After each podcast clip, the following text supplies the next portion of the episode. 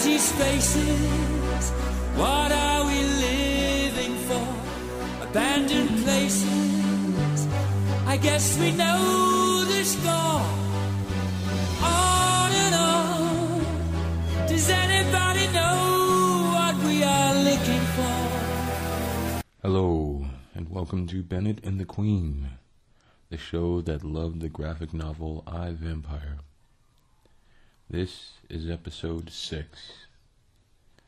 I'm your host, Nick Antoine. Old business. Her name is Tig. T I G. Should have been easier to remember.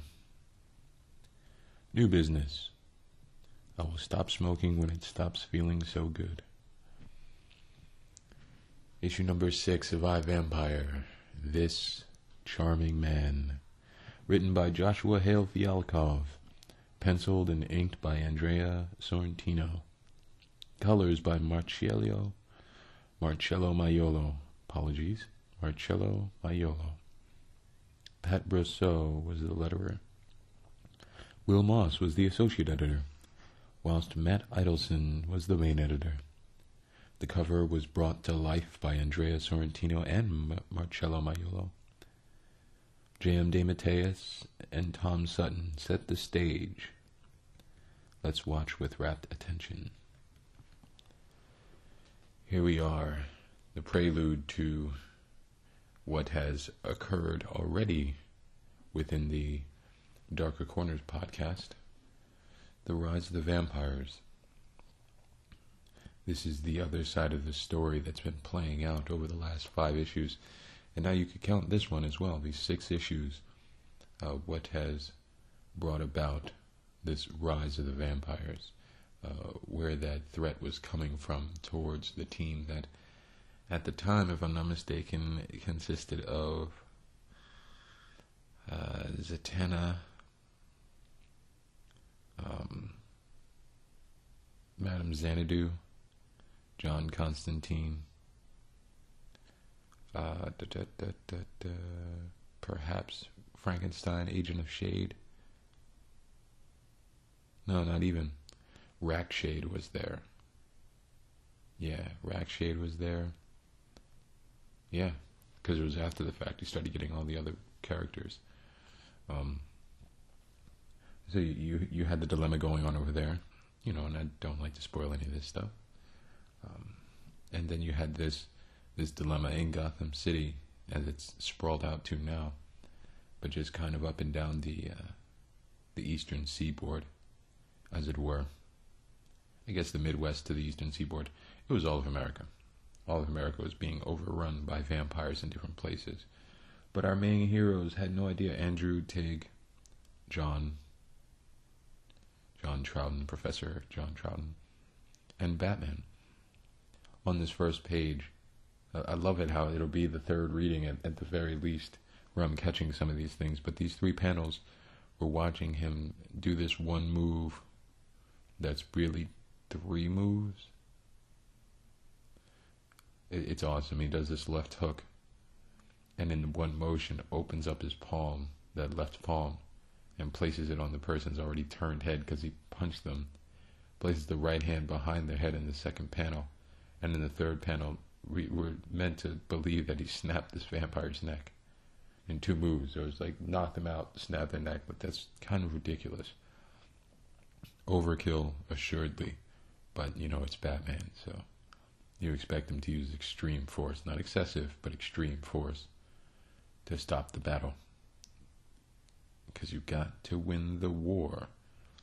And that's that's what this is, even though this is a, a prelude to a, a whole new arc that we know, you know, if you're coming to this podcast from Darker Corners, you know that Rise of the Vampires has already occurred.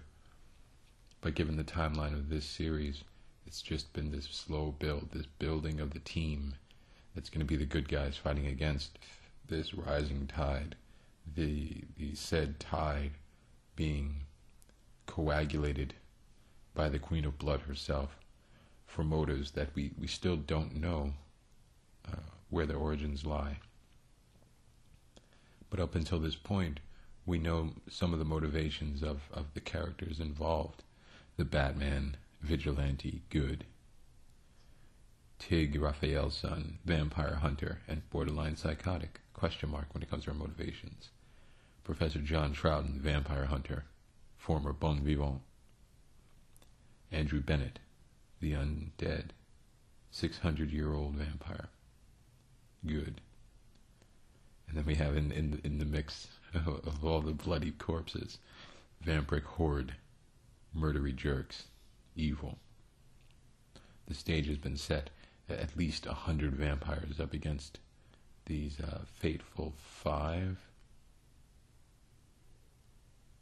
That's really what it is.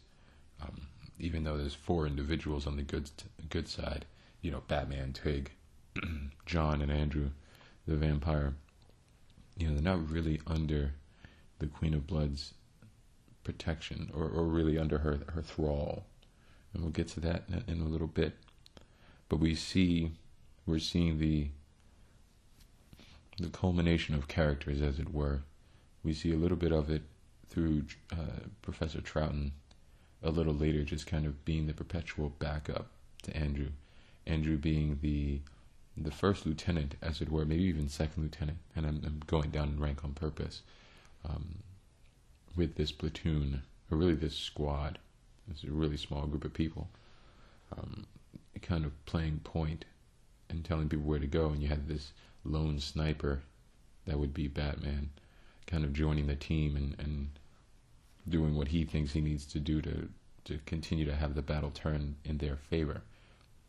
But Tig is still murderous, as is stated here. Vampire hunter and borderline psychotic. She sees a vampire and it's as if a, a light bulb goes off in her brain, or really as if somebody pulls the light down from the the socket, and if as if that weren't enough, the light already gone smashes the bulb on the ground so that it can never be lit again. Um, only to have her subconscious uh, come along and screw in another light bulb, hopefully quick enough to turn the light back on. Um, she very, very quickly, just from side to side with her axe, the axe we saw in the, the cover, uh, chopping off heads, turning corporeal into, into mist, solid into incorporeal. And, and we see Andrew does not want to kill all these vampires, regardless of how much guilt he's been racked with. He genuinely wants to save all these different people. So he locates the Queen of Blood whilst everyone starts getting just ridiculously subdued. And I gotta, I just, I like pointing this out. Tig is just riddled with band aids. And oh, that's interesting to me, not because, of course, she's going to be fighting up against monsters and, and using sharp blades all the time. She's going to get cut. But I like this idea that vampirism isn't like zombieism. Um, that there are various stages of undead, and perhaps you could be pushed towards being a revenant, which is basically a vampire zombie. You're basically still half human, half dead. That's technically what it means to be a vampire. Most vampiric lore is a flesh vessel of humanity, and depending on how much of your brain is left, is how how much of your humanity still resides, not how much of your heart. That's that's all metaphors. We, but we know this. You know this. Um, a revenant is an individual who has more human to to demon ratio, as it were, within their body. So they're kind of like a falling apart vampire. That's why they're not like a zombie. Think think Gabriel's right hand man in the prophecy. That character. He was kind of falling apart, but he could hold a conversation. That's not a zombie. A zombie can't do that. A zombie uh, has slurred speech patterns because of a degraded brain stem. Um, doesn't that's not the case with vampires, but because there isn't enough of the the life giving blood, as it were, flowing through their their veins, their body isn't um, attached to that uh, preternatural coil. It's still attached to the mortal coil. Um, so this idea that somebody could just have like bandages all over themselves, but still getting into this horrid, horrid bloodbath, and seemingly without a fear of being turned either into a revenant or a full-fledged vampire, uh, shows that there's there's a meticulousness to turning that, at the very least, the person must have most of their own blood drained from their vessel before they can uh, start walking down the path of vampirism. It's a subtle touch, but it's one that's I, I definitely don't think is purposeless. It can't just be an affectation of the character. You know, oh, she just wears a bunch of different multicolored band-aids. I think it would just be she's just picking up band-aids wherever she can pick them up in whatever town she's in in an attempt to try and keep her own blood from smelling uh, delectable to potential um, potential not prey predators. There you go. Vampiric predators. Um, but yes batman andrew all of them tig john just getting subtly overrun as the two most powerful beings. Uh, the queen of blood here stated as the vampire queen ex girlfriend way evil and again, I think most of these descriptors are, are John's. I'm sorry, Andrew Bennett's, not not John uh, Troughton. Um, Andrew Bennett's. Even though the, the terminology seems like something that the character of Tig would be saying, most of the inner monologues, not all the inner monologues in this issue, have been Andrew's. And through the series, it's usually either been Andrew's or um, the Queen of Bloods I'm not mistaken, it was the first four issues. They just kind of went back and forth. And in issue five, that was the first time where we got a, a break in narrative, and the monologue was being given by Tig, kind of from the future. We were watching the recent past unfold. But uh, as the as the two vampires ascend above the din and attempt to re-strategize, Andrew finds the, the culprit, the one that hopefully can turn the tide, um, as I stated earlier. He realized, you know, as, as he would know, you know, you take out the sire, all these progeny are going to turn back into humans. Um, but I think it's it's the way that he, he says it here specifically. We've got to kill that boy in order to set them all free. Batman loses his cool, and we get this beautiful image, uh, page six, it's very um, painting in the Sistine Chapel. Michelangelo's painting of uh, creation of what is I think it's called the creation of Adam. I think that's what the painting's called. It might just be called the creation, but I think it's called the creation of Adam or the fall of Adam. One of those two. Uh, but where you see, if you're looking at the painting on the left, stage right, but on the left, uh, Adam reaching out with his left hand, and on the right, God's hand reaching down and their fingers just barely touching. Here, that symbolism is, is perfect.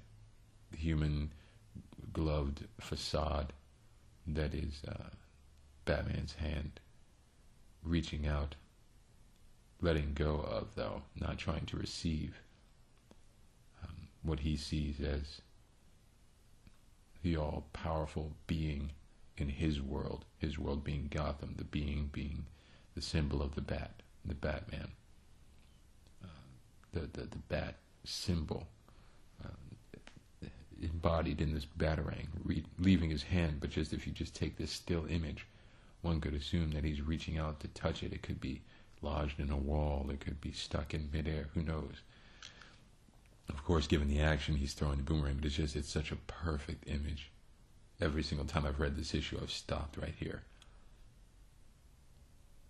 because it says so much about the character that we're really not supposed to be paying that much attention to. We're supposed to be paying attention to everything and everyone else, uh, as evidenced by the following panel.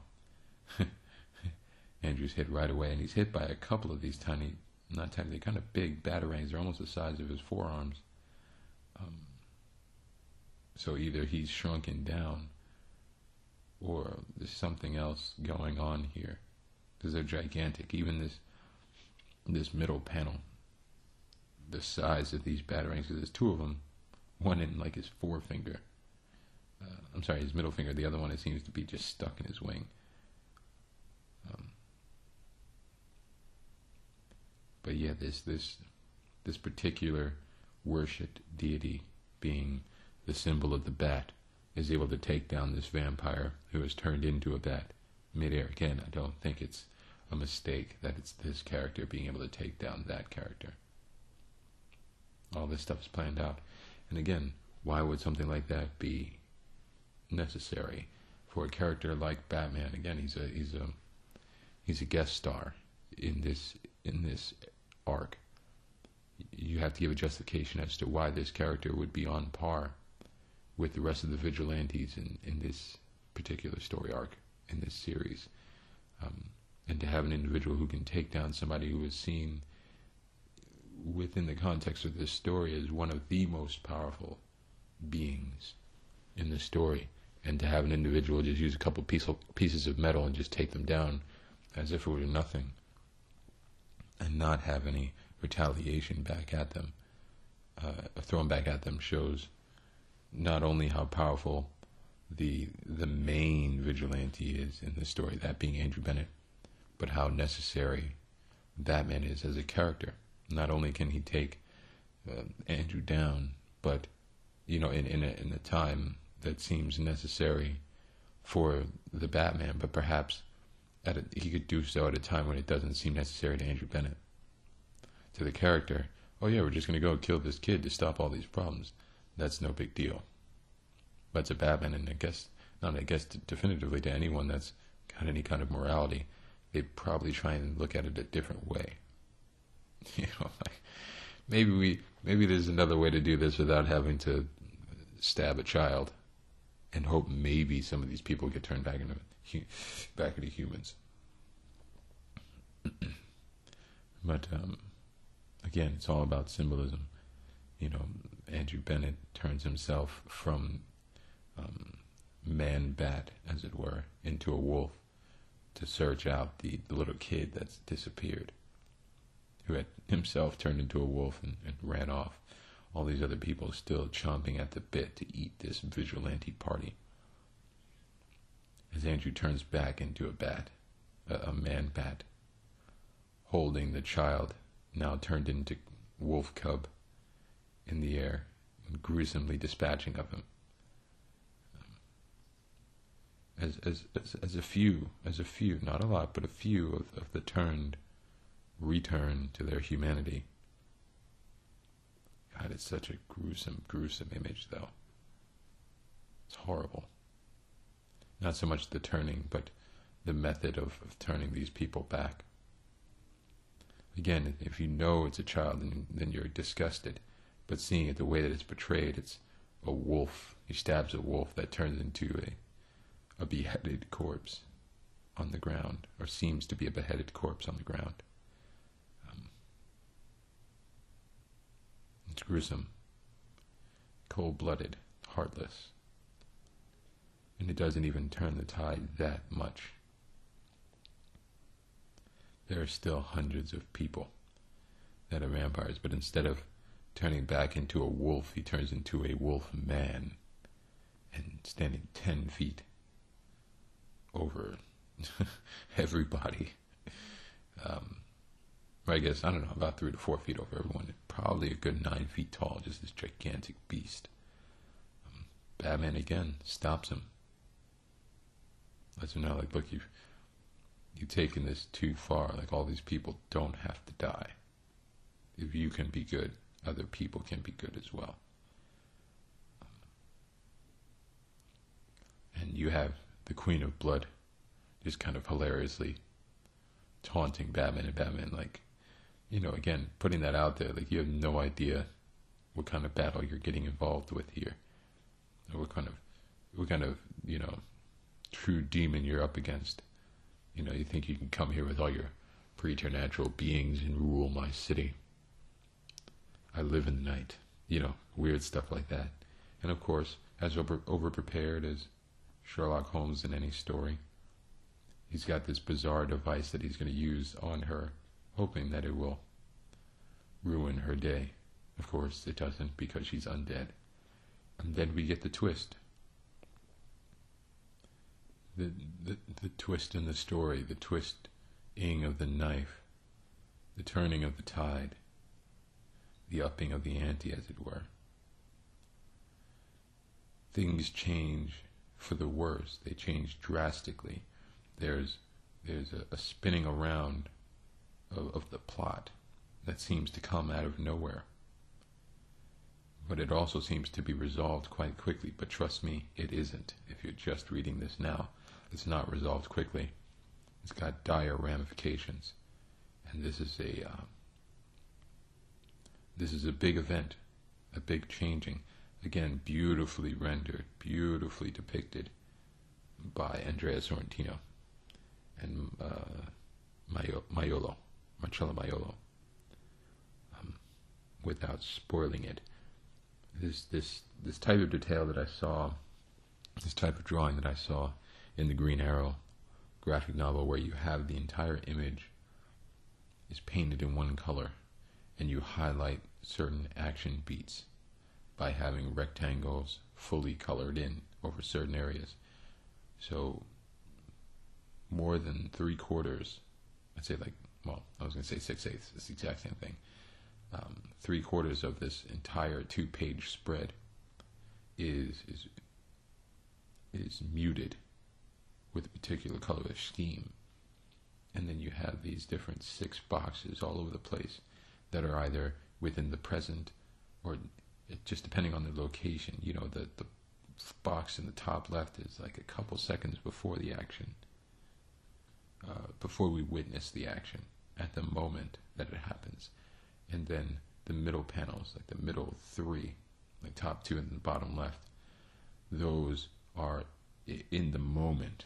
And the bottom right two panels are the moment directly after, but the entire image in the background under all of these squares and rectangles, or really just different sized rectangles.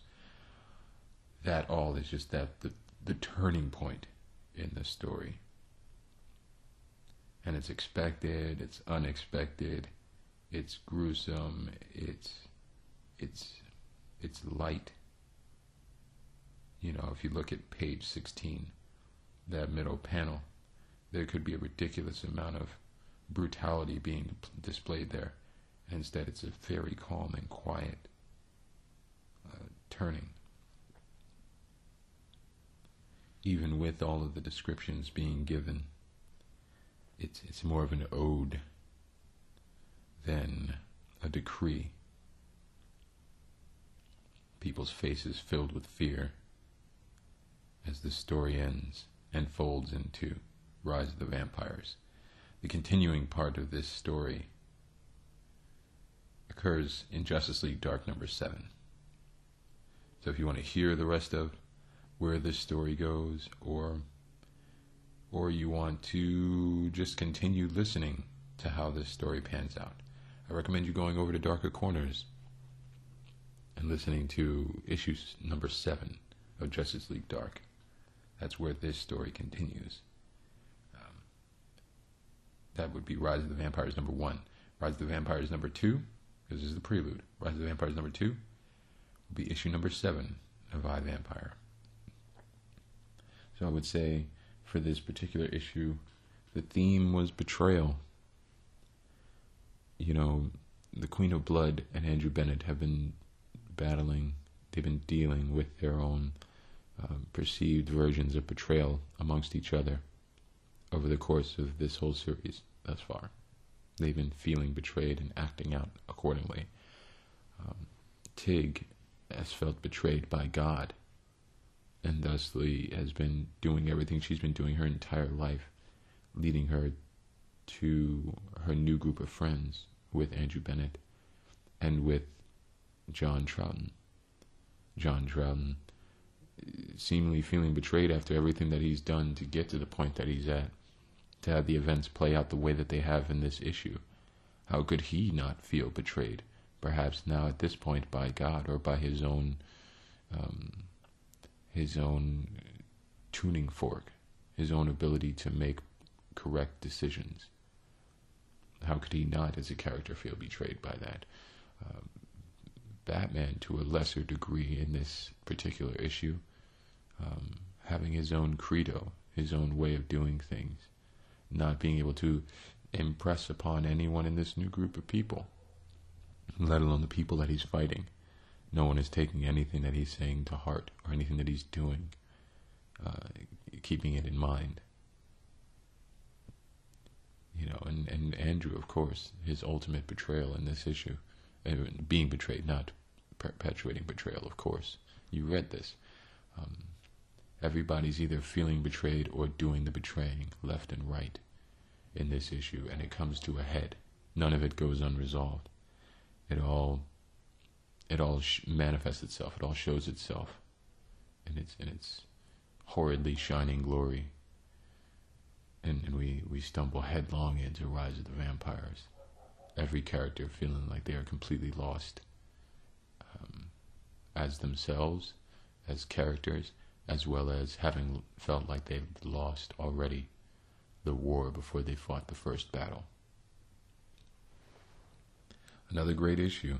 You know, it could have, it could have zipped by as one would expect with modern day graphic novels, you know, they try and pack a bunch of information and story and, and, and art into a certain amount of pages. It's not like it's, you know, 36 pages or 48 pages. You know, it's, you get 18 pages sometimes, sometimes less, sometimes more, trying to tell you an entire story, a month's worth of blood, sweat, and tears from the perspective of the artist as well as keeping your attention and not making it feel like it's some boring story that you're reading. No, no, it's it's ramping you up. It's it's paying off the the promise of violence from the previous issue, and setting up for an entirely different scenario, a completely different arc. Difficult, difficult to do, and yet it was done. And I'm sure at this point they were the under the assumption we're six issues in that you know this is going to be a nice long run. So they they they're they're fleshing out these different characters, these these story settings, and the, the potentialities of, of the, the mainstays within within said series. So it's it's a great run. We're about a third of the way done, and and I hope you're enjoying it as much as I am. I must say, this is going to be a much shorter episode, but that's because that was that's kind of the point of the issue. The issue wasn't really there to try and expand your mind. It was really there. Which, of course, if it did, then that's great. That's great. That's the point of all of this art, regardless of the character that's being used to portray the feelings of the artist. Um, but this was made to set the stage. It's a prelude for a reason. It's like an introduction in a story. You could read it and, and, and get the table set. But it's just the plates. It's just the it's just the, the, the set dressings, as it were. The food is the rise of the vampires. So we know we know where everything is. We know the, the shifting of the status quo we've been made to go back on our on our heels a little bit, and now jumping into Rise of the Vampires one or Justice League Dark number seven, as it were. You jump headlong into uh, where all this is going, and then you can return to this issue next week to find out what happens in Rise of the Vampires Part Two. Part two. You can email the show at B and the Q, capital B, capital Q, B and the Q at gmail.com. Um, that's if you've got any questions or anything like that. Questions or suggestions and any of that cool jazz. CD 101.9. Uh, it's on Twitter at B and the Q. Again, capital B, capital Q. B and the Q, all one word. B and the Q. Capital B, capital Q. Um, what else? You know what? On iTunes, give this show a bunch of stars and say like, "Hey, this is a podcast." Uh, or they talk, you know, vampires get talked about. Uh, just type my name into the search, Nick Antoine, N-I-C space A-N-T-O-I-N-E, Nick Antoine, and then all the other podcasts will pop up. Um, and then go get the DC Comics app because it's, it's pretty word and you get all these issues.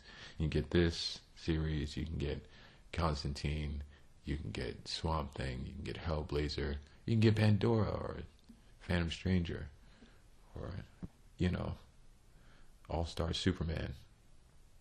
I don't know why I went there. That was that was a weird poll. Um, again, it's what happens when you record super early in the morning. This has been episode six. I have been Nick Antoine. You have been the aural voyeur. Thank you for listening. The life of the flesh is in the blood.